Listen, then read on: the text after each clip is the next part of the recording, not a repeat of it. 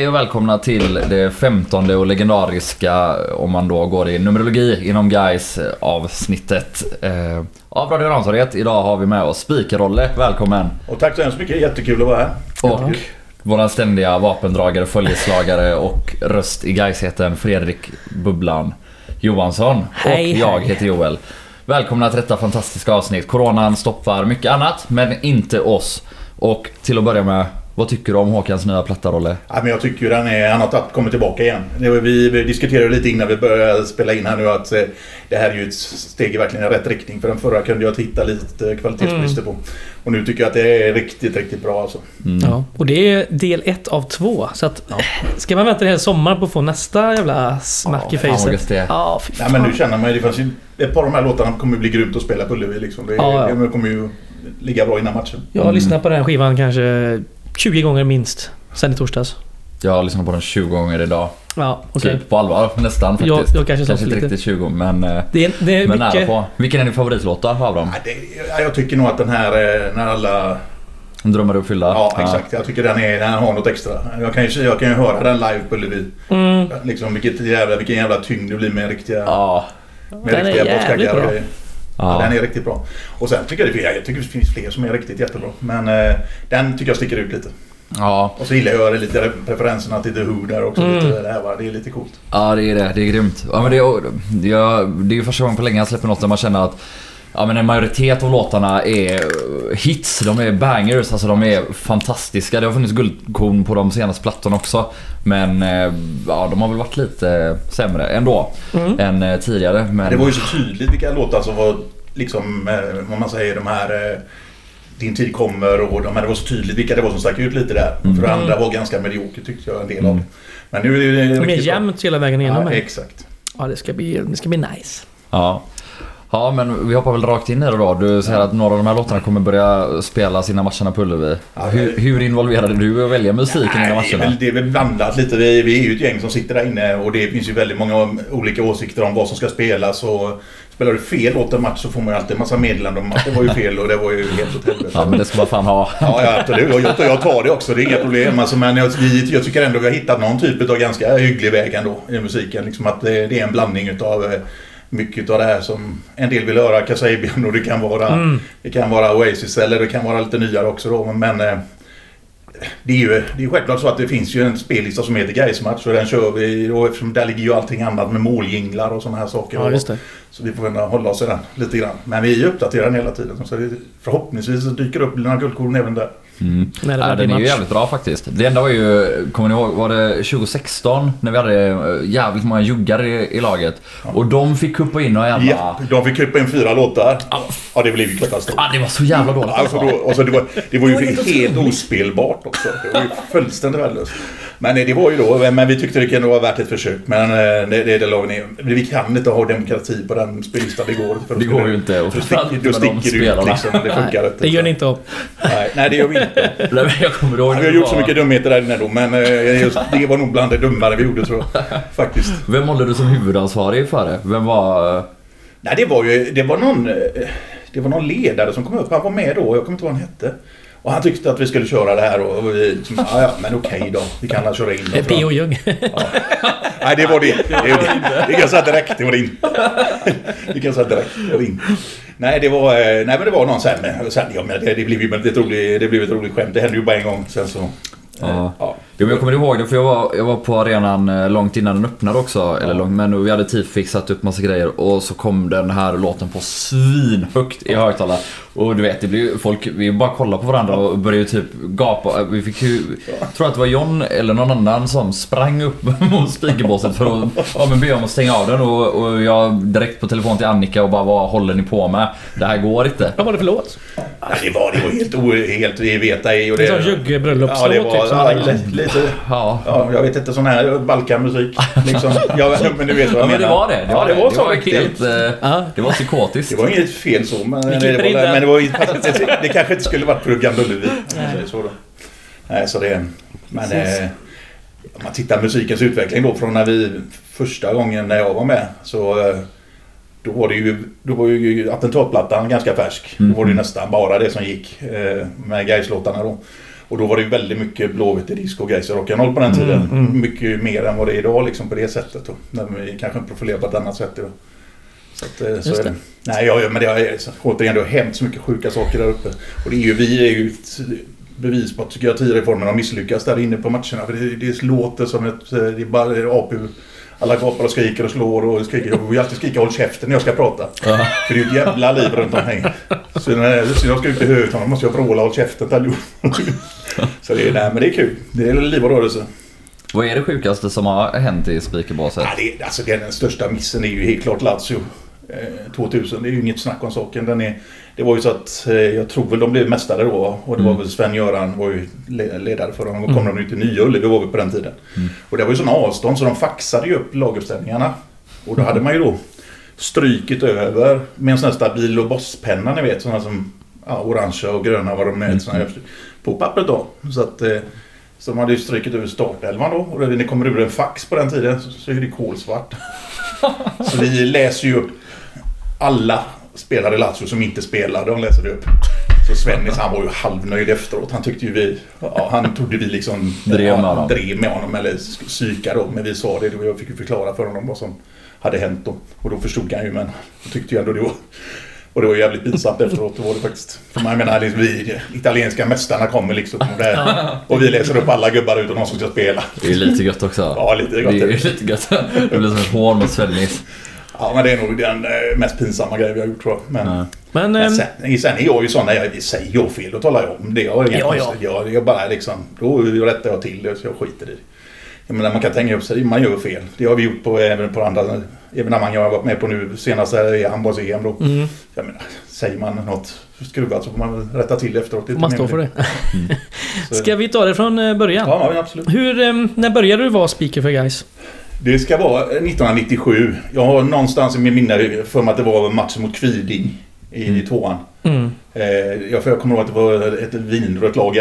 Det måste ju vara Kviding. Mm. Jag kan inte Ja. tänka mig att det var något annat. Men det är så länge sedan så jag har lite, faktiskt förträngt det lite. Men jag tror att det var Kviding. Och det var väl så att Redtop satt innan. Mm. Och han ville inte längre då. Och då hade de sett någon intervju med mig i tidningen när jag hade gjort handbolls-EM var det väl året innan tror jag. Mm. Och där sa jag att jag var gaisare då. och, och eh, på den vägen var det då jag frågade mig om jag kunde köra då. Och jag, hade ju ändå, jag sa det, jag är ändå där på matchen. Det spelar ingen roll. Kan jag få en bra plats, en kopp kaffe och en macka liksom. Det. Även om mackorna numera är indragna då av ekonomiska skäl. Men fan, det är en sjukt lång tid alltså. Det är otroligt Ja, ja, det är imponerande. hade ju varit 23 säsongen där. Ja. Mm. ja, det blir det väl förhoppningsvis kanske. Ja, ja, förhoppningsvis Men- någonting av det i alla fall. Exakt. Du har, Men- ja, va, förlåt. Eh, Du har varit med om det mesta då såklart. Division 2 säger du och sen liksom Allsvenska kval, en femte plats. Mm. Ja, det, har ju varit en, det har ju varit en sjuk berg och dalbana. Ja, alltså. det får man säga. Upp och ner, upp och ner hela tiden. Och jag menar, men jag fick ju ändå vara med de här roliga åren. Trots Mm, allt från mm. 2005 kan man säga och framåt där. Mm. Till 2011, sen 2012 var inte lika lustigt. Men, men de åren var ju fantastiskt roliga. När vi ändå var med. Man kände att vi var med i Allsvenskan och vi kunde ställa upp ett lag som matchar de andra. Mm. Även om vi kanske inte rådde på topplagen så var vi ändå med. Mm. Och eh, det hände ju en hel del roliga saker de här åren. Med lite derbyvinster mot Blåvitt och sånt. Som ändå eh, självklart är höjdpunkter. Som är väldigt kul. Jag menar man... Jag menar när Erik slår in bollen stolpe in där. Det är 2008. Nej. Nej, Nej, det var 2011 var det. Exakt. Just det, 2008 Och var det är den första segern vi får där på 18 Just det, det Hedinsson, eh, Hedinsson, drar ja. den eh, Jajamän. via någon? Vem fan är det? Ja, han skjuter på någon ja. Är det Ragnar Sigurdsson? Ja, det är någon Kanske? som gli- slänger sig och ska täcka skott. Så går Totalt isländskt mål. Ja. Nej men det var det har varit många häftiga upplevelser på vägen och framförallt har det ju varit mycket Ja det har ju varit några mörka år det kan man ju lugnt säga. Men Mm. sen de här åren när vi gick upp och framförallt när vi kvalade oss upp Mm. Så var det ju skithäftigt. Mm. Det var det verkligen. Hur, hur har du orkat motivera dig i alla dessa år? Nej, och, och det- också hur, hur många hemmamatcher har du missat på de här 23 åren? Ja, men jag kan nog räkna på ena, ena Ja. handen tror jag. Max. Jag har ju styrt mitt jobb så att jag har ju försökt alltid se till att vara hemma. Mm. Jag, jag missade tyvärr ett ÖIS-derby. Det var ju katastrof. Det var ju då... eh, Ja, vad kan det ha varit? 2014 eller något tror jag. Mm. Jag var på mässa i Berlin då. Men i övrigt har det varit någon gång då när man har varit bortrest på tjänsteresor och sånt. Då. Men eh, annars har jag försökt hela tiden vara där. Och jag menar det beror ju på att jag, att jag är där varje gång. Det är ju för att man håller på guys liksom. Mm. Fan jag vill ju se matchen. Ju, Mm. Sen att man får vara en del av det, det är ju klart att det kryddar ju det lite. Helt klart. Och sen träffa alla sådana här såna goa gubbar som ni och alla de andra som man tyvärr inte träffar lika mycket när man sitter inlåst. Mm. För nu är det ju liksom säkerhetsgrejer och sånt. Nu Ja, ska ju dörren precis. vara låst med matcherna och allt det här och så ingen ska kunna ta över och sådär. Mm. Så det är mycket säkerhet idag. Och, eh, men återigen så är det ju, det är ju en otrolig känsla varje gång tycker jag när man går in på Ullevi när det är matchdags. Oavsett om vi ska möta Frej eller vem det är så är det ändå en skön feeling. Mm. Att komma dit. Men det är klart det är lite extra hettar det ju till när det är något roligt lag på andra sidan. Så är det. Och jag menar, tittar man på hur det har varit förr i tiden liksom, så var det ju Tittar man på 2011 när det var en 8-9 tusen på matcherna då var det ju det är klart att det Mm. när man drog laguppställningen och sånt. Det var klart att det var lite gåshud. Det var det helt klart. Det var ju lite annan känsla i det. När man kanske när det är 2000 mot något annat gäng nu då. Du, du är inne lite på att eh, det är mycket mer säkerhet nu. Om man tar den här eh, 23-årsperioden som Mm. du har kört. Vad, hur, hur mycket skillnad är det på, alltså om man tänker liksom organisation kring matcherna eller hur, hur uppstyrda evenemangen är? Otrolig skillnad alltså. Ja. Otrolig skillnad. Jo men för det känns bara som, eh, ja, jag kommer knappt ihåg något från 97, jag är ju född 91 men då när man ändå gick på, det kändes ju lite som att gå på vilken division 6 eller division 6 eller 4 match som helst. Det är lite, lite publikvärdar, de som tar betalt och, Ja, ja, ja. men du vet, inget... Nej, det var ju ingen säkerhet. Det, det, det började ju ändras efter den där AIK-incidenten då. Ja. När de stormade över och började slåss på gamla, gamla Ullevi. Ja, Och 05. då, då tog det ju en bra stund innan det kom någon och eh, röjde det där. Ja, de var väl på fikarast nu. Ja, ja, typ. Jag undrar om vi satt Ja, och man drack sett kaffe eller klipp något därifrån. och, Det är eh, ju Ja, det är ju helt, sinnessjukt. helt bisarrt. Det var så bisarrt så det blev helt tyst på hela Ullevi när det hände. Liksom, alla bara, vad fan hände? Mm. Och det var ju ganska otäckt också för någon klappade ju ner någon där och så det sjöng om det. Mm. Och, ja, det var mycket läskigt. Men sen har du nu idag så är det ju så att jag menar, du kan väl knappast få mycket tryggare än inne på arenan. Nej. Det som händer det händer väl utanför. Det, Ja. det är ju bara så. Ja, ja. För jag menar idag har ju polisen koll och supporterpoliserna har ju koll på vad, vad, vad, som kan hända och de får tips. Och, Så är det. så är det. Ja, ja verkligen. Alltså, du, du är verkligen helt rätt på det där. En fotbollsarena, det ju- känns som att det är få platser i dagens samhälle som är säkrare att vara på Mm. än där. Eh, beroende då på hur man värderar pyroteknikfrågan såklart. Eh, eftersom det väl ändå fortfarande är ett brott. Men det är ingen, inget man utsätts för så att säga. Men det kan man ju, det, kan- det, det väljer du ju själv om du vill vara i närheten av dem eller Ja, inte. ja. Va? Så jag menar, det Exakt. har du ju ett eget val att göra. Så jag menar, ställer du och håller en som är 1000 grader varm, det är klart att det finns en risk i det. Mm. Men det, Det är ju- varnas ju alltid innan så att det finns ju alltid en risk. Ja. Eller en chans att man kan gå undan och sådär. Ja, exakt. Nej, jag, överhuvudtaget tycker jag att match, eh, liksom, det har blivit eh, otroligt. Det är ju så uppstyrt allting och det är ju numera då TV som styr väldigt, väldigt Mm, mycket. mm. Det är ju minutschema. Ja, exakt. vi, får, exakt. vi ska bara spela den då. Exakt, göra det då. De ska gå in exakt på millisekunder. Och det styr ju de som står nere på planen. Och den här studiokvinnan Lisa då, Mm. bland annat Mm. då, som jobbar där nere. Hon styr då liksom när, när vi får börja spela och börja liksom, släppa in folk. Och sen även då så får vi ju klartecken då. Och sen får man rulla in folket då. Och sen, det är ju så här att vi, vi kan ju ibland liksom ha, tycka saker då, men det kör ju TV över ibland. Mm. När vi ska intervjua sådana saker. Ja, ja. Det skiter de i. Ja, det är de, vi får inte prata när de pratar, det är väldigt viktigt. Mm.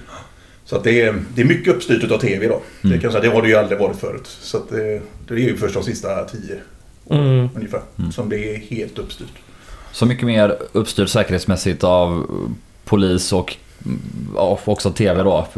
Ju mer, ju längre tiden har gått. ju, poliserna sitter ju bredvid oss i ett Mm. rum där inne. Men, men en lucka som vi alltid gör. Där de bygger en ny arena då för massa miljoner och eh, det är alltså en, en plåtlucka som passar lite dåligt så de har sågat hål i cementen dit in. Och den ramlar in och ut ibland när någon slår för hårt i bordet eller något. det är ju så patetiskt. Ja, det, det här är också jävligt kul för alltså Gamla Ullevi Nybyggd, den är 11 år gammal nu. Ja. Och vilken jävla skitarena det är Ja, alltså. Det är helt otroligt hur mycket Ambrovincher och, och konstiga lösningar. Ja. Den är så dåligt genomförd och den är så dåligt planerad. Jag var på eh, damlandslaget och kollade med, med min tjej som inte är så fotbollsintresserad men van festival och konsertbesökare och så arrangerat lite sådana grejer. Och så går vi bakom långsidan eh, för vi ska till kiosken. Då är ju utblåset från toaletterna där. Så det luktar ju alltså helvete hela, alltså hela gången på, på västra långsidan. Och så kommer vi fram till en provisorisk kiosk som liksom är en jävla masonitskiva som man bara stoppat in bakom läktaren. Du vet noll tanke och noll plan och man kan också krypa in i kiosken om man skulle vilja genom ett litet hål bakom. Där det inte, alltså det är inte ens en riktig vägg. Och sen också i kiosken säljer de typ Japp, en glass, ingen vegetarisk mat, en sorts... Du vet... Så jämför man med de här andra nya arenorna som man åker runt på, alltså Helsingborgs eller Tele2. Ja, alltså, ja. Till och med Borås arena som Ja. kostade en, i princip en tiondel av Gamla Ullevi är ju en bättre fotbollsarena än Gamla Ullevi. Och nu 11 år efter den byggdes, den är omodern. Ja, ja. Och sen, jag menar, när man då sätter, när, man får, när man får ett guldläge som är, vilka det nu är som har byggt och betalat den här, det är kommun och gått event och allt vad det Mm. heter. Att man får en sån, en sån tomt mitt i city Mm. i Sveriges Mm. näst största stad. Så bygger man ett fuskbygge. Ja, Mm. det är helt otroligt. jag menar, att folk står och värmer sig under handtorksfläktarna när det är kalla matcher Ja. i oktober liksom. Ja. För det finns ingen varm, man kan inte värma sig någonstans. Jag Nej. menar, det skulle ju vara glas. Alltså det var Ja, Ja, ja. lite som typ Friends och de här där man kan gå ner och få- upp kroppsvärme lite i halvlek. Exakt, exakt. Och det är ju liksom... Nej, det, det som slår mig, är det inte Öster som har en typ lika... Den är ganska lik våran arena, fast Absolut. lite mindre. Ja, ja. Och den är ju också så mycket bättre byggd bara. Ja, ja visst. Och det är som nya Det är ju Fredriksskans helt- där nere, vad den nu heter, Guldfågeln. eller Ja, just det. Mm, mm. Också Ja, exakt, Mycket, exakt. bättre. Ja, det är för sjukt. Ja, det är otroligt. Nej, de, nej, där kunde man ha haft synpunkter på hur det skulle göras. Men, Men, ehm, men det enda man kan säga är att man ser ju bra överallt i alla fall. Ja, Ute på läktaren. det gör man det ju. gör man. absolut, Det gör man. Det gör man. Det är positivt. På tal om eh, säkerhet, har, har det varit någon sån påhälsning någon gång i speakerbåset? Eller någon sorts... Eh, någon som ringer upp och... Nej, jag- jag, det kan jag faktiskt helt ärligt säga att det har aldrig varit. Det, Ja. det kanske låter tråkigt men det har aldrig hänt något Ja, spännande. Så det har det inte gjort. Vi har aldrig blivit överfallna eller något. Det har inte blivit. Nej, det är tur. Men, eh, men visst, det, det, det hettade ju till ett par gånger förra året. Det kommer ni ihåg? När, när spelarna bara Mm. var uppe på läktaren och Ja. vevade Ja, runt lite. Och det var ett jävla liv där. Då spred det sig lite Då in i måste du spelet. ha första parkett alltså. Ja, verkligen. Och vi, men det var så overkligt. För de var så jävla arga och de hoppade upp och de vevade och Marco blev galen. Och det var ju någonting med hans morsa. Ja, han Ja. hörde fel. ja. ja. Var det Ja, mot Syrianska? Ja, det var det. var det, ja. Det var ett jädra väsen. Men de, det, är ju varit många, det har varit många arga spelare nu, som gapar och skriker. De hör man ju här ibland. Mm. Och det sparkas i väggar och Mm. helt sånt där. Men det är ju... Sen försöker de ju hålla det lite bakom er då. För man Mm. inte pratar om det allt mycket. Mm. Så är det ju. Nej, och sen, jag menar det har ju hänt massa saker också. Där, massa roliga saker liksom. När, när, vi, när vi var på gamla Gamla Ullevi och satt där uppe. Då var det, hade vi ju såna här gamla snabbtelefoner ni vet. Mm. Som, som man hade på skrivbordet. Så man tryckte in en knapp Mm. och så Mm. sa man någonting till någon där nere och sådär. Och de hängde ju sig ibland. Och där satt vi och skrek. Och så tanterna i kaféet hade ju en sån. Så de hörde ju vad vi satt och skrek. Och det var ju inte alltid så jävla vackra. Och de, kan ni hålla käften där uppe? Kom det då. Nej, det var mycket sånt. Men, eh, men en annan anekdot som jag tycker är lite rolig. Det var när jag jobbade extra. Eh, kan det här ha varit kvalet mot Djurgården? Kan det ha varit 85? Mm. Inte kvalet, men de, mot 85. Det är väl det legendariska kvalet där vi Ja, blev blåsta exakt. med bortamålsregeln Ja, exakt. Ja. exakt. Ja, det var väl det tror jag. Och i alla fall. Då jobbade jag extra på Frölunda sjukhem. Jag hade precis muckat från lumpen. Mm. Och eh, ringer till Geist och säger att jag kommer ta med mig eh, en eh, guldmedaljör från 1924 som fanns på Frölunda sjukhem. Mm. Men den, Coolt. den tappar man ju bort då. Så den, då, åker jag, då släpper jag dit honom då va. Med, med färdtjänst och grejer och la in honom. Jag tänkte att de säger väl någonting då. Det var Bror Karlsson hette han. Han, var med, han är med på laguppställningen från guldlaget där 1924. Mm. Och det tyckte jag ju var en skithäftig grej liksom. Nej, inte ett ljud. Den hade ju varit jävligt häftig Ja, idag liksom. Men vad fan, det, det, den får man ju inte tappa bort bara. Nej. det gjorde man ju tyvärr. Så att det blev lite... Ja, det var ju lite synd faktiskt. För det hade ju varit en riktigt skön grej att ha lite bilder på och sånt. Verkligen. Med en sån hjälte. Mm. Hur, hur blev du speaker från första början? Du började med handboll där och sen... Ja, det är ju fortfarande egentligen... Det är ju därifrån den kommer då. Så jag menar det var så när jag blev skadad. För jag drog ju korsbandet när jag spelade. Mm. Och så hade vi... Det fanns ju... När handbollen då var ju... När vi, första VMet jag gjorde, det var väl 93 nu om jag säger fel. Ja, 93 tror jag.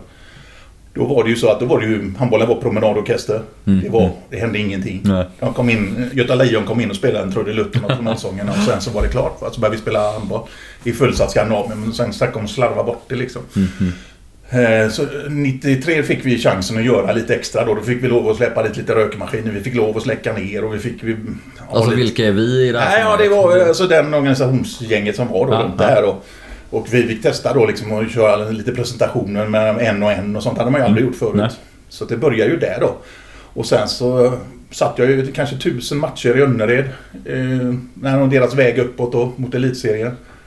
Och sen så, jag varit, så blev det ju guys också. Sen har det varit lite mästerskap sånt på vägen då. Mm. Och eh, sen har jag ju, hoppar vi fortfarande... Handbollen är ju sån, den är ju lite mer avancerad att spika än vad fotbollen är. Det är inte lika... Mm. Man kan inte sätta dit vem som helst idag för det, det är så mycket, det ska ju spelas musik precis hela tiden. Och, Mm, mm. och det är ju lite annorlunda arrangemang än vad det är eftersom det är inomhus. Du, du får lite mer effekter och så när du släcker Mm. och allt det här. Och, och det ska ju presenteras med strålkastare och eld och allt det här. Och, Mm. och det gör att man, när någon är borta så där, handboll så hjälps ju åt då. Mm. Några stycken då som håller på med det här. Och det är jävligt kul.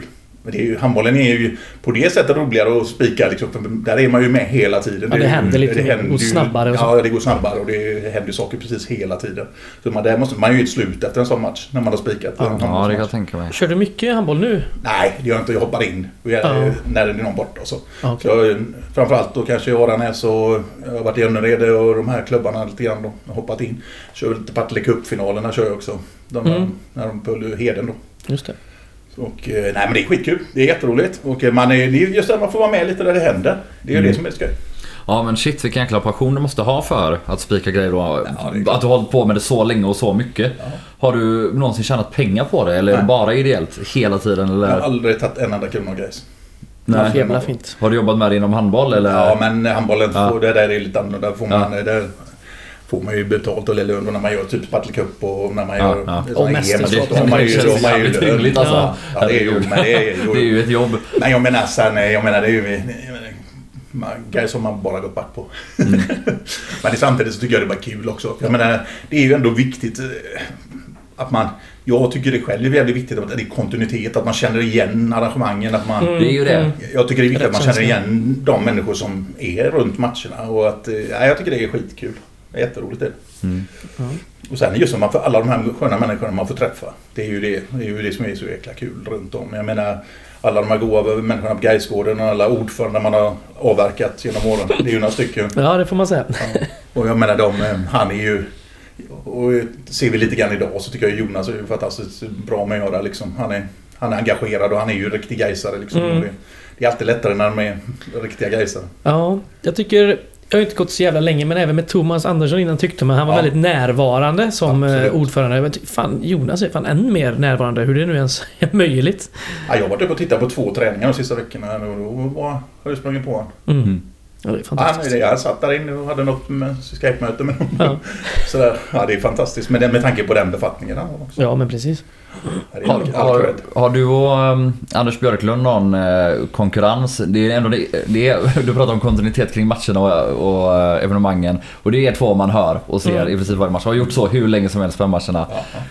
Kan du lägga av innan han har gjort det eller måste du fortsätta? Ja, Så alltså det, slår honom, om ni vill få mig att lägga av så kommer jag inte göra det. För det, det, tänker, Nej, det vill vi inte. Nej, men jag, det är så att... eh, Nej, men jag och Anders har ingen... Vi, har- vi tävlar inte. Nej, nej, nej. Han har, han har sin då, han kör sitt ner på planen Ja. och vi jobbade på julmarknaderna. Jajamän, och det här liksom, så det, nej fan, vi, eh, nej, det finns inget sånt. Utan eh, han gillar ju det här att stå och snacka med folk där nere. Och, så, det. och jag Ja, gillar det mitt där det. uppe. Så jag menar, det är, vi, jag tycker vi funkar ganska bra ihop. Så det, Det tycker jag Det med. får man verkligen säga. Eh, Ehm, får man fråga, hur länge har du varit Gaisare? Är det liksom en... Som alla andra, förutom jag, föds in i skiten? Nej, absolut inte. Tvärtom. Okej. Min far, han var ju från Stockholm. Mm. Och han var ju bajare. Han tog med mig 1974 på Gais Hammarby. Mm. Och då var han Gais med 2-0. Så jävla gött. Mm. Ja. Och sen vann vi borta med 4-0 i året. Det kommer jag ihåg just att det var första året. Eh, och då fick jag min första Gais-tröja där också då. För det var ju, den- farsan insåg att jag skulle gå till skolan i Göteborg med en Hammarby-tröja. Ja, det, nej, det, nej, det det hade jag ju förstått för länge sedan. Så, att, så att det blev ju Gais då. Och, nej, det var där det började. Och sen eh, har man ju hängt på så man har ju sett massa sådana obskyra matcher i division 3 i Västra Götaland och sånt. Och när vi mötte Öcker på Prästängen borta Ja, det är sjukt. i seriespel. Har du någonsin ångrat att du blev Gaisare? Nej, det har jag aldrig gjort. Men jag kan ju ibland... Alltså de tyngsta åren ska jag faktiskt säga, det tycker jag var de här åren nu som var här eh, 2013, 14, 15. Mm. För jag tyckte att matcherna kändes ibland som de var sex timmar långa. Mm. Bara för Ja. att det var så risigt. Men det är så ett otroligt högt fall liksom. Det är Ja. väl det som gör det kanske. För det kändes väldigt... Jag tyckte det kändes som den tyngsta tiden när man satt där och det var... Man såg ingen förbättring liksom. Mm. Och varje år hoppades man och så tänkte man den här kuppen då 2018 va? Ja. När det gick bra då. Ja. Då tänkte man nu jävlar, nu är det på gång. Ja, de här försäsongshybrisarna som har varit Ja. sen Ja, Allsvenskan. ja, ja. Ja men också, jag har ju absolut inte ett lika långt perspektiv som dig men åtminstone hela 2000-talet liksom och jag Jag kan inte heller minnas att det kändes så också den här själlösa hemmaarenan vi har som dödade ännu mer och Ja men något sorts liknande jul varje år man bara halkar in i att ja, men lite hopp från början och sen bara slås ballongen hål på direkt. Mm. Och så bara blir det så viljelöst och innehållslöst och ingen kampanda och det känns som att man bara går sönder bit för bit och... Ja, har Sen, och sen kommer det någon match då där de helt plötsligt Visar att så här bra kan vi vara. Ja, och då exakt. känner man, vad fan. Vad är det någon annan? Vad är de här matcherna Mm. sen liksom? Och det, det kan ju ett tydligt typexempel var ju den här Helsingborgsmatchen som var så fantastisk på Ullevi. Där de helt plötsligt eh, spelar hur bra fotboll som helst. Mm. Mm. Mitt i en av sina sämsta perioder någonsin. Mm. Och samma sak i ÖIS där. Det året också var det väl, ja, det var väl någon, på några år sedan här nu. Där de helt plötsligt gör en kanmatch Mm. mitt i träsket. Ja. Och sen matchen efter är det lika Platt fall igen ja. ja det är... Och det finns ju vissa bottennapp som man dör. Jag menar, tittar man på den här Varberg borta där. När man är, Mm. lyckas förlora med Det var i Årsta eh, häromdagen bara. Jajamän. Fy fan. Nej, man har fått eh, se mycket. Jag menar som en, en annan sån här typisk gais grej Det var ju Siljevi. Division 3 Nordvästra Götaland. Grebbestad.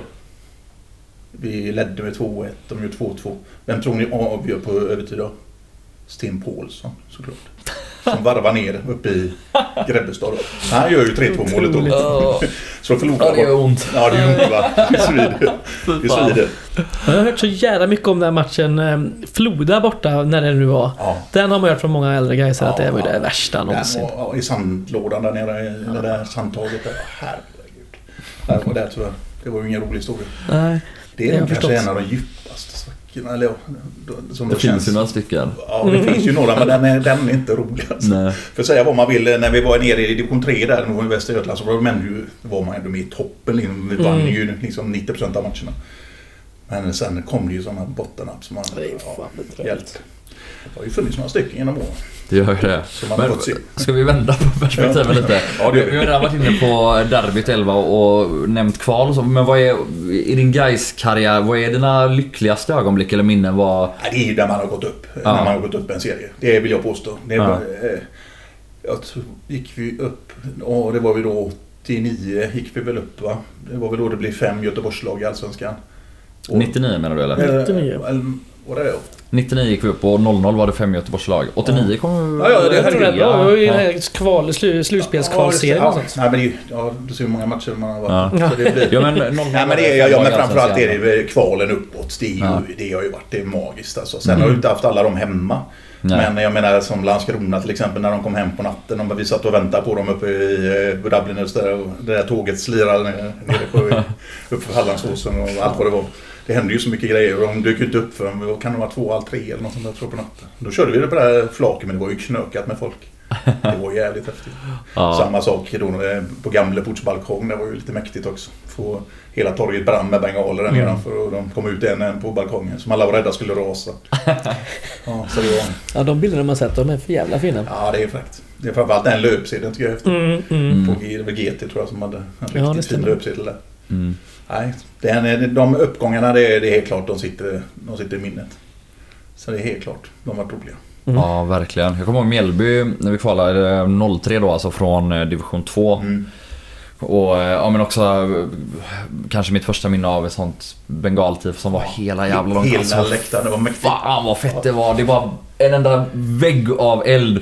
Och du vet hela den där känslan. Vad var det? Ja men ändå över 10 000 på matchen. Mm. Och man kände att varenda jäkla person på arenan eh, kände likadant som jag själv. Och alltså den laddningen som fanns där. Att du vet, vi har, och det kändes då i alla fall jag då som bara vi hade allt att vinna och nästan alla var, vi visste nästan att vi skulle vinna. Sen finns nervositeten där ändå men Alltså just den känslan av att allt står på spel men att vi har allt att vinna. Uff alltså, herregud. det var, det var, men den känslan går ut att förklara. Och sen så kan man ja, på något sätt då försöka hålla sig någorlunda sans och balans där uppe. Men det var, gick ju inte. Vi var ju helt galna. Man var, Mm. nej, det var så jävla häftigt alltså. Hur gör du för att hålla sans och balans? Alltså hur... hur varför tar du inte bara micken och skriker eh, Din man- jävla idiot till domaren eller... Ja, men det, det, det gör vi, men vi skriker inte i mikrofon. Men, nej, men det är ju så. Man, får, det, det, det är ändå så, man representerar ändå en anrik gammal svensk storklubb. För det är fasen med vad Gais är. Mm. Och då får man lite också hålla i uh, horses, eh, hålla- hålla hästarna lite grann. För att Börjar man liksom leka hejaklacksledare. Det, det, det tycker inte jag. Mm. Jag tycker det är jävligt Nej, det är så Ja, det jävla töntigt seriöst. Det är så också. töntigt va. Det är Man så måste, jävla töntigt. Jag menar visst, jag får låta hur glad jag vill. Mm. Men jag behöver inte låta glad när de gör mål. Nej, nej, Jag- nej. Nej. Och det hör ni ju kanske på mig ibland att man känns som att man håller på att ramla genom golvet när, man, när de andra ska... När man sitter och så efter sju minuter så blir det 0-1. Mm. Det är ju inte roligt va? Nej, det kan man tänka Det är sig. ju inte det. Man, eh, och sen är vi ju väldigt... Vi har ju blivit, en sak som vi har blivit jävligt noga med som har förändrats efter åren det är ju det här att vi ska... Vi försöker alltid ta reda på nu vem som har gjort målet. Liksom, alltså framförallt då när det är Gais. Men det kan ju vara en hörna som går in och så någon Mm. rörig situation. Mm. Ja, men det kan ju vara så att det är en ung kille Mm. som gör sitt första mål i Gais. Ja. Då vill man ju inte ta ifrån honom det genom att skrika någon annan gubbe. Nej. För det, det, är ju säkert, han vet ju att han har gjort det där målet. Mm. Och jag menar, då vill vi att det ska vara så. Vi har sagt det, för det är ju, tänk dig själv. Ja, ja. Man vill ju vad- ge det till honom. Man vill ju ge det till honom. Han ska ju känna den där kicken Mm. första Ja. gången göra sitt första riktiga mål. Då får du ju hellre ta några får minuter. det, ja, exakt. Då, då tar vi hellre reda på det och snackar med fjärdedomarna och så får man få rätt målskytt. Liksom. För Ja. att det är så jädra viktigt tycker vi att man äras den som äras bör. Mm. För jag menar, det vet man ju själv de få gånger man gjorde mål i fotboll när man spelade. Det, var ju, det är ju skoj ju mål i fotboll. Det är ju det. det är ju bara, det spelar ingen roll om det är division 6 eller om det är... Det är alltid roligt. Jag menar, för den här med... När jag spelade handboll kunde man ju vissa matcher kanske göra en 3, 4, 5 mål och det blir, Mm. mål var inte lika unikt där. Nej, så nej, man kände inte alls den glädjen som man kände när man gjorde mål i fotboll. Där det kanske blev 1-0 bara. Mm. Jag har en, eh, en fråga Ja. som vi nog har ställt eh, till Tanja här senast. Jag gillar den här frågan och den är favoritspelare nu och då. Välja två Favoritspelare? alltså. Mm. Nu och då. Ja. Ja, det, lurig. ja, det är jättesvårt. Jag menar, men man ska ju väga och så, säger, så snabbt säger man liksom kanske Wanderson och så. Mm. Ja, Då hade vi ju Lundgren. Och det är ju många, det är ju lite olika som fotbollsspelare. Kan jag ju säga det att det är en av mina favoriter i äldre tider. Det är ju Samir Bakao. Mm. Mm. Han var fruktansvärt bra när han var som bäst. Han var ju, jag menar de här Malmö FF-matcherna, han var ju fantastisk i dem. Så jag, jag, jag, tror att jag säger Samir när det gäller Mm. det äldre gardet. Mm. Och sen när det gäller när det är nya tider, är det nu idag? Ja, Eller det de senaste eller åren? ja. De senaste åren? Ja, herregud. Eh, ja, det finns ju faktiskt ganska många. Framförallt den perioden då när vi låg i Allsvenskan var det ju många som gjorde väldigt bra ifrån sig. Mm. Om du går lite närmare i tid Lite närmare tiden. Närmsta superettan-tiden? Ja, ja, jag tycker väl att... eh, Jag hade väl... eh, Jag tyckte Marco gjorde det fantastiskt bra i Mm. mål. Sen ska vi inte förringa Kalle. Han är ju bär ju klubben nu, eh, märket och alltihopa. Mm. Men som ren kvalitetsspelare Mm. så vill jag nog hävda att Marco är bland de bättre jag haft på senare år. Mm. Tror jag. När det gäller ren fotbollskvalitet. Absolut. Ja, jag håller med dig. Han är, men sen, ja, det finns ju andra också. Men jag tycker att han var väldigt bra. Marco var väldigt bra. Det tycker Mm. jag. Och dessutom visar, jag tyckte han visar bra passion för klubben och sådär. Trots att jag menar, man förstår Ja, att han är utlånad och allt det här. Men Men ändå. ja, han, han gjorde ju alltid sitt bästa och var Ja. alltid väldigt bra. Utan han förra säsongen så... Ja. Det hade kunnat bli tufft. Ja, det hade kunnat bli tuffare. Ja. Om ni då? Om jag ställer motfråga? Ja, det får du gärna göra. Jag som inte varit med så länge, det är... Eh, Kalle, alltså nu var, ju, nu var ju Kalle och Nikola här eh, i förra veckan. Det var bara för att Kalle berömde ditt utseende. Ja, det var- Eller inte ja, bara, han du kanske gillar han ändå. Ja, men- för jävla mysig. Ja, men han är Ja, ju en Kalle underbar gubbe. Han satt och käkade lunchlåda när jag var uppe sist och Mm. satt och babblade en stund och han är ju för jävla Ja, han är trevlig, så lätt alltså. att bara Ja, prata med. Otroligt trevlig. Sen ska jag nog säga, Kieran Cadogan gillade jag när han var här. Ja, just det. Och Luther Singh var ju också otrolig. Men se, jag har ju inte varit här så länge va, så att... Eh, När, var- när, när började du dit? 2013. Min 2013. första match var Varberg borta 2013. Premiären. Okej. Vad gör du här nu liksom? Ja. det är sjukt att du Det, det är sjukt. Att du fortsatte liksom. Ja, det säger kanske det bästa Ja. om både mig. En, eh, om man ska gå lite äldre tider, en spelare jag varit väldigt svag för, eller är fortfarande kanske, det är ändå Kenneth Gustafsson och hela den resan ja, han ja, gör ja. inom guys. Ja, det håller jag med Du vet, han kommer dit och han får så jävla mycket skit. Han blir hackkyckling i klacken. Eh, ja men, mobbad ska man väl akta sig för att säga, men ändå... Ja... Jag vet inte vad vi har för ty lika tydliga exempel på senare, men typ så som Carl Boom behandlades av klacken förra året lite grann. Att alla var arga på honom, kanske med rätta i Carl Booms fall, men vad han än gjorde så blev ju folk förbannade. Om han passade rätt så tyckte man ändå att ja, men det fanns en annan passning som var Ja. bättre och då skulle han ändå skita. Så var det med Kenneth och han kämpade sig igenom det. Eh, och blev en jävla ikon eh, och bar det här laget eh, sina sista år som Sen lagkapten. tycker jag liksom att han... Han var ju otrolig. Vilken utvecklingskurva han hade. För jag menar, han var ju en Verkligen. stabil ytterback i Allsvenskan i många, I många år ja. Och gjorde det bra hela vägen. Och han var, han var ju otroligt respekterad av de andra lagen. Och det märkte Ja. man ju spelarna liksom. Och det var ju en kille som växte och växte och växte. Och jag menar bara en sån sak att han är med i akademin idag. Ja. Det är ju all heder. Ja. Det Det kan, Jo visar verkligen. Både det att han är, är och, och blev kanske liksom en verkligen äkta Gaisare. Men eh, alltså inget ont om Lundgren vill man säga men för honom var det lätt att bli en ikon för han var så vältalig och, och hade allt det här yttre och han är så fruktansvärt bra på att beskriva skillnaden på Gais och Blåvitt i en intervju i GT. Mm, mm. Eh, och inte att det är något dåligt men Kenneth hade det inte så lätt och lyckades ändå nå nästan samma ikonstatus så jag kanske tycker att då utifrån de förutsättningarna som han hade, att han har nått så långt inom guys gör det Mm. ännu större. Och han har visat ännu mer hjärta och ännu mer professionalism många gånger och, och bara varit en sån jävla fin person och ledare och spelare under jättemånga år. Så... titta, titta bara nu då när Stefan och de och Fidde är borta. Vem är det som tränar laget Ja, idag? det är- Det är ju det är det är Kenneth. Kenneth som Mm. bor uppe. Jag menar, han gör ju det bra också. Jag menar, Ja. Han är ju en sån gubbe som kliver in utan och Jag gissar att det, det känns inte som att han tvekar en sekund. Nej, Han bara gör det liksom. Och det, Ja, han var ju med som hjälptränare innan eh, Fredrik, nye Mm. assisterande, kom in här. Jag tycker Fredrik är ett spännande val också. För Mm. han har ju gjort det fantastiskt bra nere i Onsala. Jag bor ju, Mm. bodde ju precis bredvid. Osala i Rydet här. Ja, berätta. Har du något på honom? Han är en sån eh, supertrevlig kille så det, Ja. jag, jag känner inte honom jätteväl. Det gör jag inte. Nej, nej.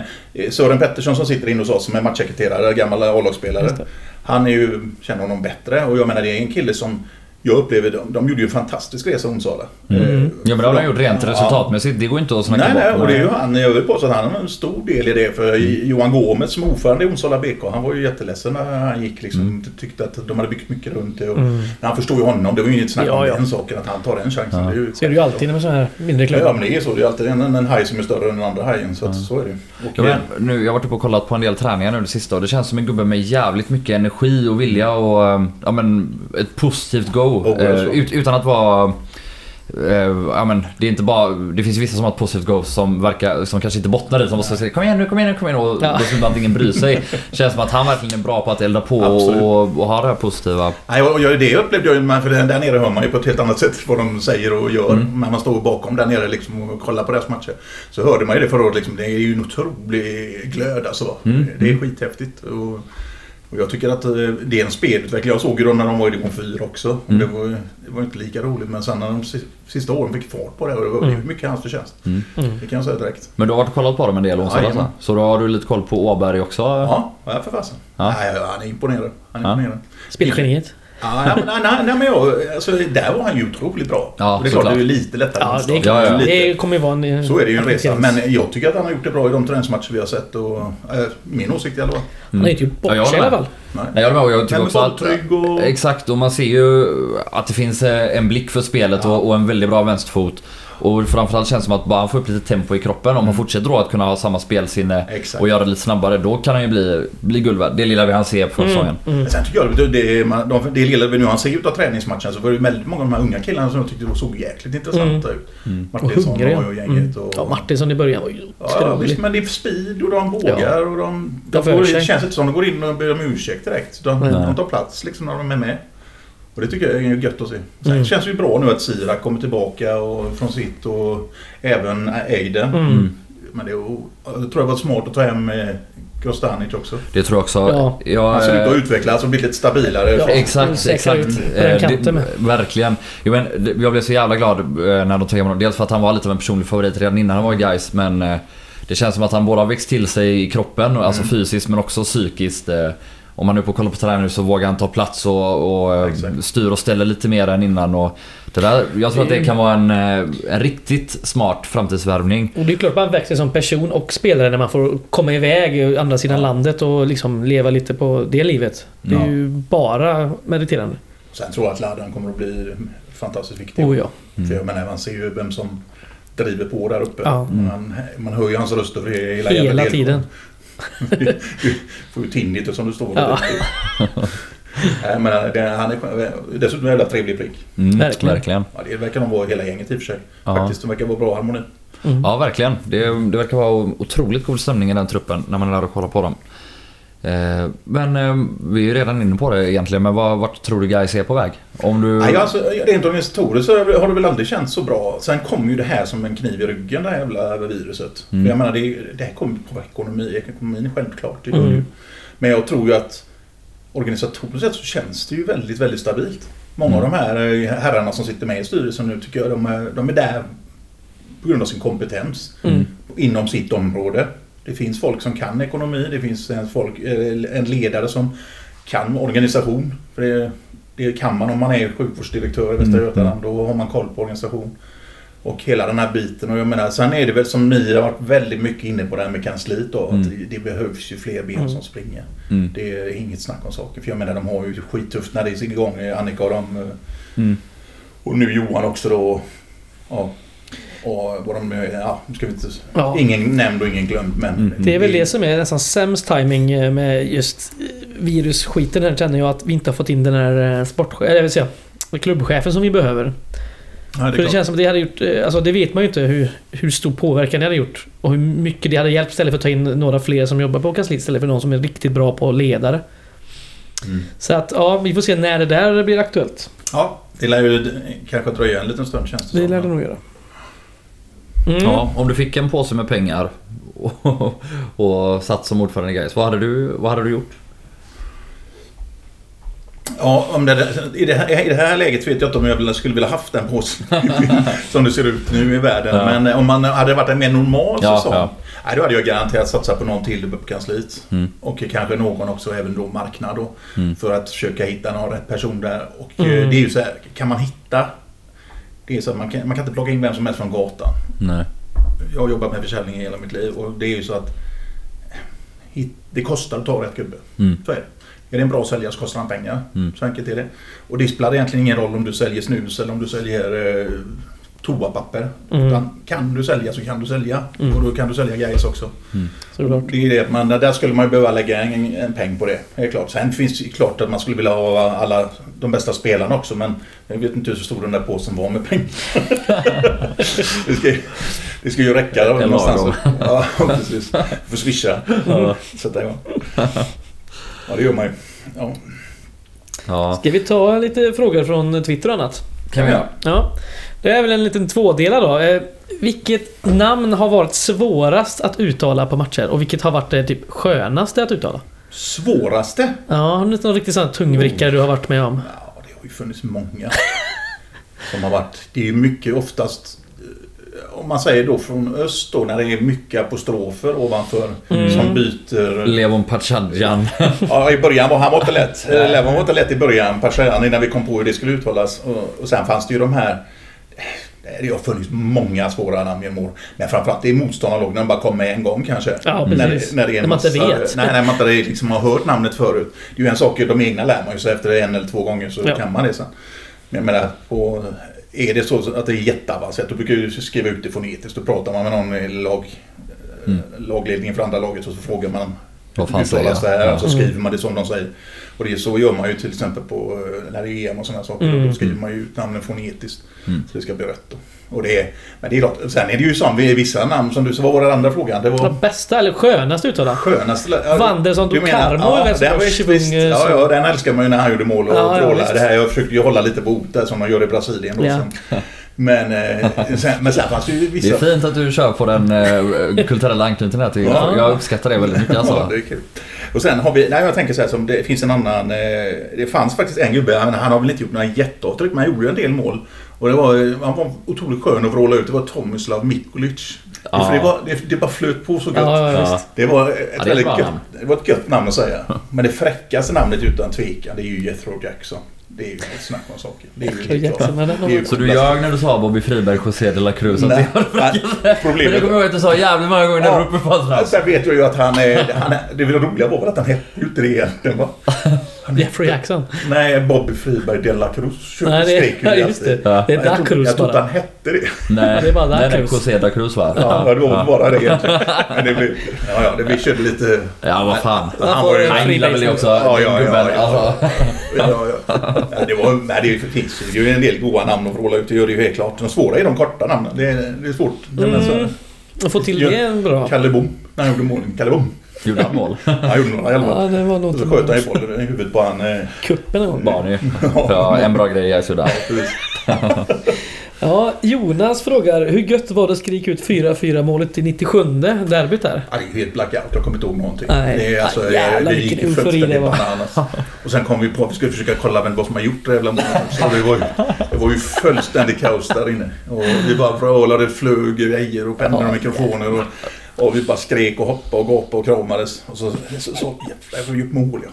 Vi bara tittade. Som tur var var det ju tv-sändning då så vi kunde Ja, ja, ju, visst. då såg vi ju, och så kom det ju upp namn och grejer där så vi fick. Men där var, det är väl en av de få gånger jag skrek en målskytten tre gånger tror jag. Ja. Det jag har sett på Youtube efteråt för jag kommer inte ihåg någonting och därför det var en sån Det var sån jävla chock. Nej, Ja, det var sinnessjukt alltså. För man, det var sånt, sånt händer ju inte guys. Nej, Det gör inte det. Framförallt det otroligt. står fucking 4-2. Alltså det är inte ens att det bara gör ett Nej. mål utan det Ja. är det 94 Ja. Det här när JW knappt Ja. nuddar bollen och, Mm. och Stojan Lukic, vad fan håller han på med? Ja, han bara släpper in den. Ja, ja, och så tänker man, ja, ja, ett tröstmål. Ja, ja, men... Ja, och sen... Fan vad det kokar sen. Åh, Ja, ja det var häftigt. han är i Lindome nu va? Aydin. Ja, Ja. det är sjukt. Det ju Där fanns ändå talang alltså. Ja, ja, ja. Sen den- kanske attityd eh, saknades eller något annat. eh, Vad vet jag. Men... eh, Ja fan. Men man- jag en säger annan ju- tränare hade kanske kunnat få ordning på det där. Då tror jag att det hade kunnat vara bra. För vilken jävla avslutare det var alltså. Ja, Mm. ja. Sen hade jag ju så här, det, en av de saker som jag tycker är tristast det var ju att vi inte, att man, att vi inte hade hemmamatch i invigningsmatchen. Den hade man ju velat ha va? 5-1 matchen där va? Mm. Ja. Den hade varit kul att få kul, lite. Ja, shit. Det hade varit roligt. Men där var vi ju tyvärr borta. Fick man sitta på läktaren. Det, Kollade du på den nu igen när den ja, återsändes? nej, men, det gjorde jag. Det är ju, det är ju helt overkligt. Ja, det är ju det. Vi är Det ju utspelade. var- är? Vi är ju också Ja. utspelade i princip. Ja, alltså, ja, ja. vi spelar så... Ja, men det, vad, gör, vad gör han på första målet, målvakten? Ja, det är Han, så- är ju, ja, han det är har ju glömt allt hemma den gubben alltså. Ja. Ja, nej, men jag vet att han pratade i någon intervju att han redan funderade på vart han skulle kasta bollen. Så att eh, han hade tänkte- den redan? Ja, Ah, okej. exakt. Och då studsade på benet och så ligger bollen i mål istället för...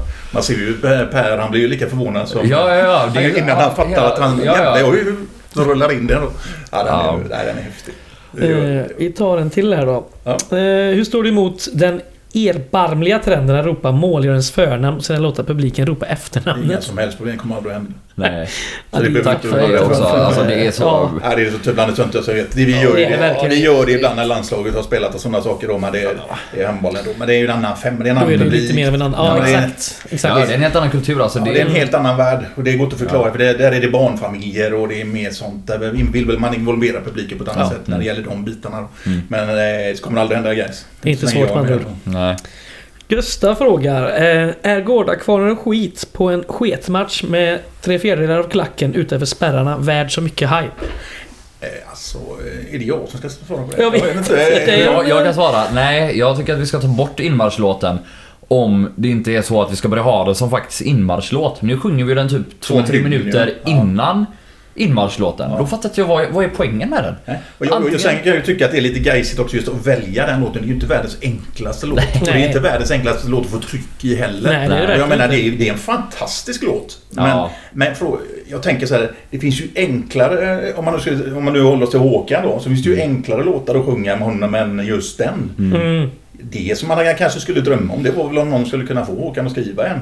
Mm. En ren en Gais-låt helt enkelt, så inmarschlåt. Det Så jag slipper fan hellre det också.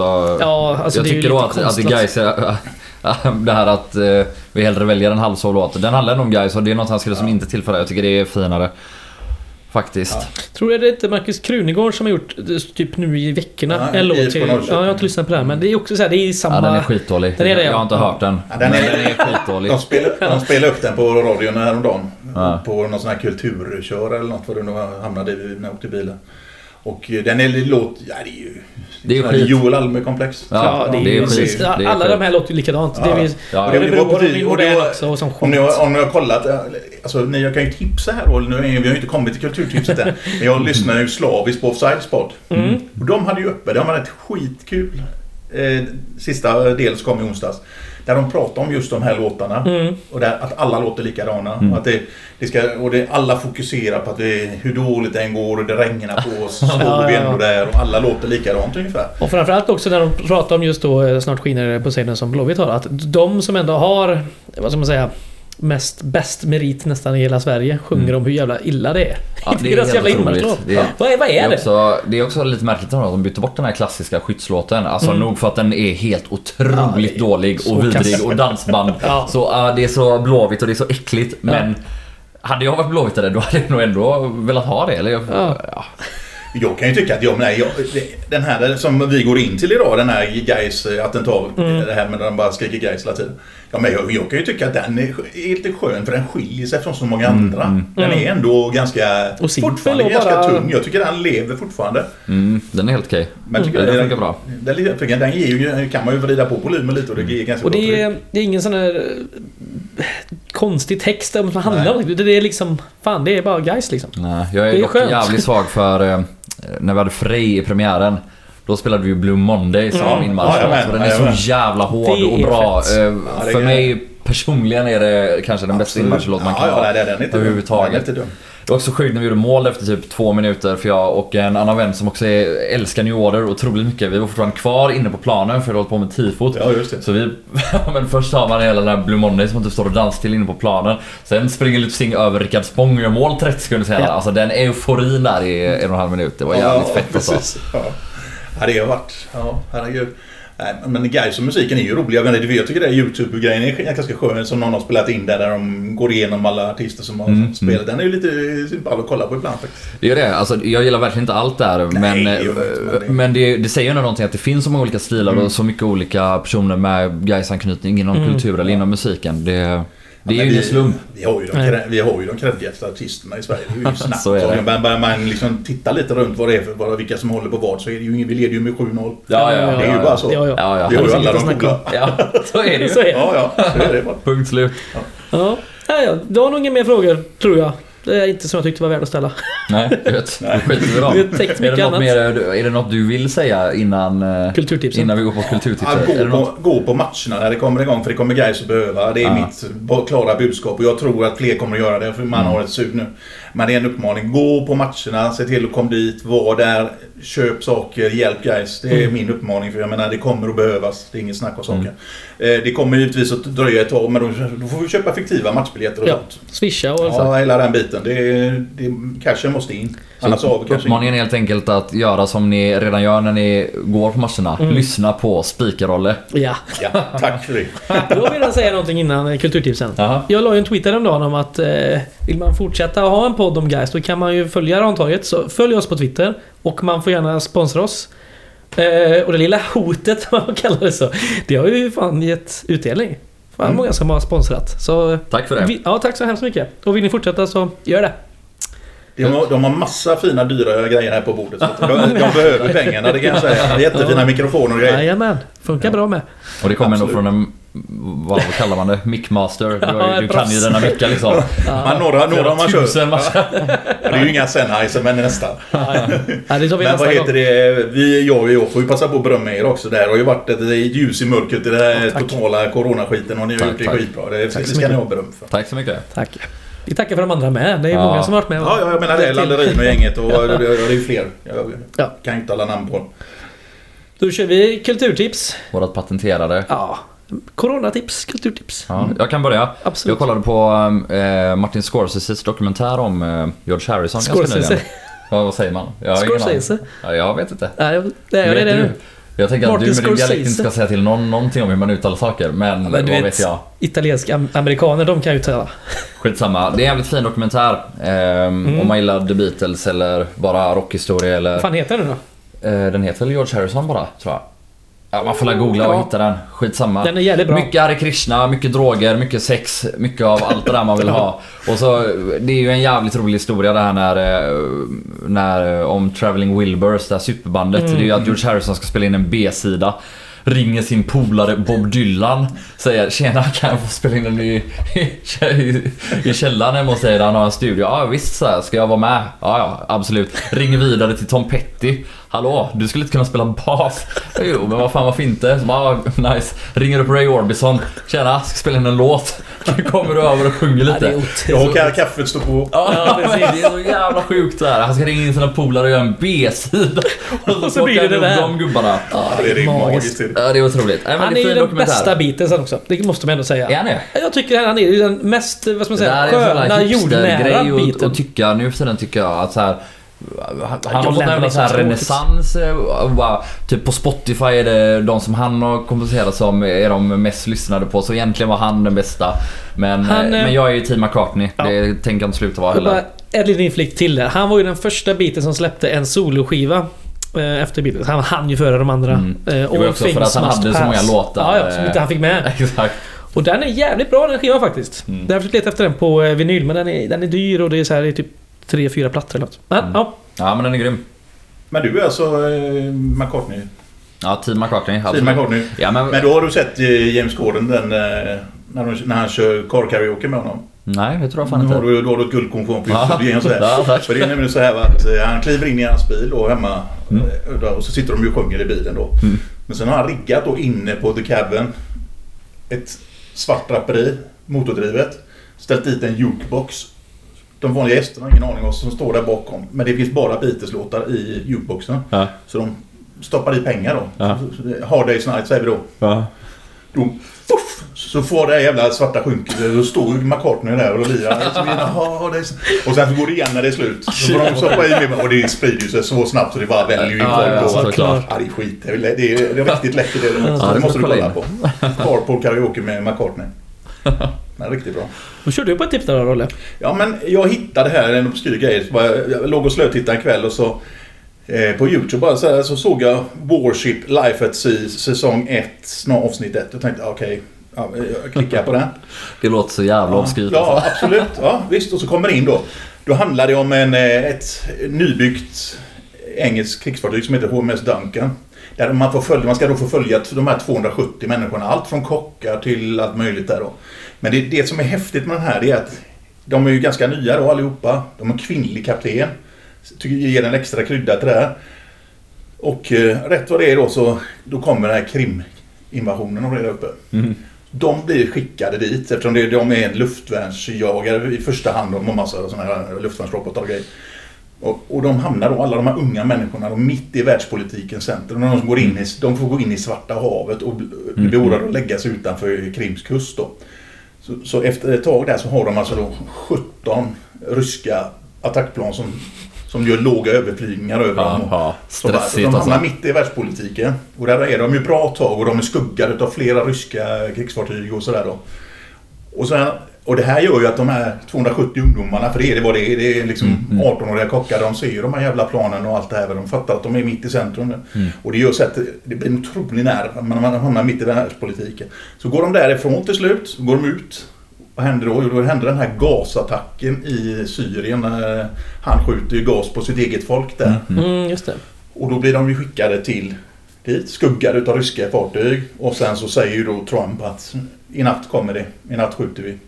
Och så, så får man höra i högtalarna när hon, fartygschefen säger då ja, nu är lasten på väg mot Syrien. Och när de slår tillbaka med kryssningsmissiler och grejer. Och där ligger de här, vet, och likadant igen, mitt i världspolitiken liksom. Och det gör att de här fyra avsnitten blir faktiskt otroligt spännande. Men det är ju för att de hamnar där och det blir Mm. sån dynamik med de här unga människorna då, som helt plötsligt ska sitta med och trycka knappar mitt i världspolitiken. Sen kanske starta ett världskrig. Liksom. Mm. Ja, det är riktigt, helt otroligt sevärd. Väldigt, Fanns på YouTube. Ja, Ja. snyggt producerad. Det i engelskt så de är ju grymt snyggt. Ja. Mm. Warship, Life at Sea och det är helt autentiskt. Liksom. Fan vad fett. Det är riktigt coolt. För jag tror det är fyra avsnitt just som det här utspelas under då. Okej. Så det är 45 minuter varje. Fan. Ja, det, den är faktiskt ja, är skitkul. Och det blir, eller kul ska jag inte säga, det var väl fel ord, men spännande. Mm. Det blir spännande. Och så får man ju då, givetvis har de klippt in då nyhetshändelserna Ja, ja, i det här så man får se, så man får det, vad som händer och Mm. varför det sker liksom. Ja. Alltså det är. Eh, då kör jag mitt tips. Eh, jag sitter och funderar på vad fan ska jag ta? Jag har ju sagt det här förra veckan. Jag har fan slut på tips. Men då lyssnar vi på en podd idag. P3 ID heter den och den i veckans avsnitt handlar om Tom Cruise. Och det är ju ganska eh, roligt livs livsöde, eller vad man kallar det. Eller roligt liv han har levt. Det Scientolog va? scientolog och det är flera Det är att jag giftermål kom och... med ett tips om Hare Krishna och du Mm. om scientologerna. Jajamän, vi kör lite på den nu. Bara sekter. Ja, nej, den, den var ganska intressant och det är bara en timme långt. Eh, Jag tycker P3 överlag är ganska bra dokumentär... eh, Eller poddar, dokumentärer och musikdokumentärer och allt möjligt. Det gör Så de verkligen. Spana in. Ja, det var väl det eller? Jag tror det. Ja, men, Ja. Fan vad gött. Tack för att ni lyssnar. Ja, tack så hemskt mycket. jättebra. Tack för att du kom Rolle. Ja. Skänk pengar till Tifo. Ha det gött! Ha det gött, hej.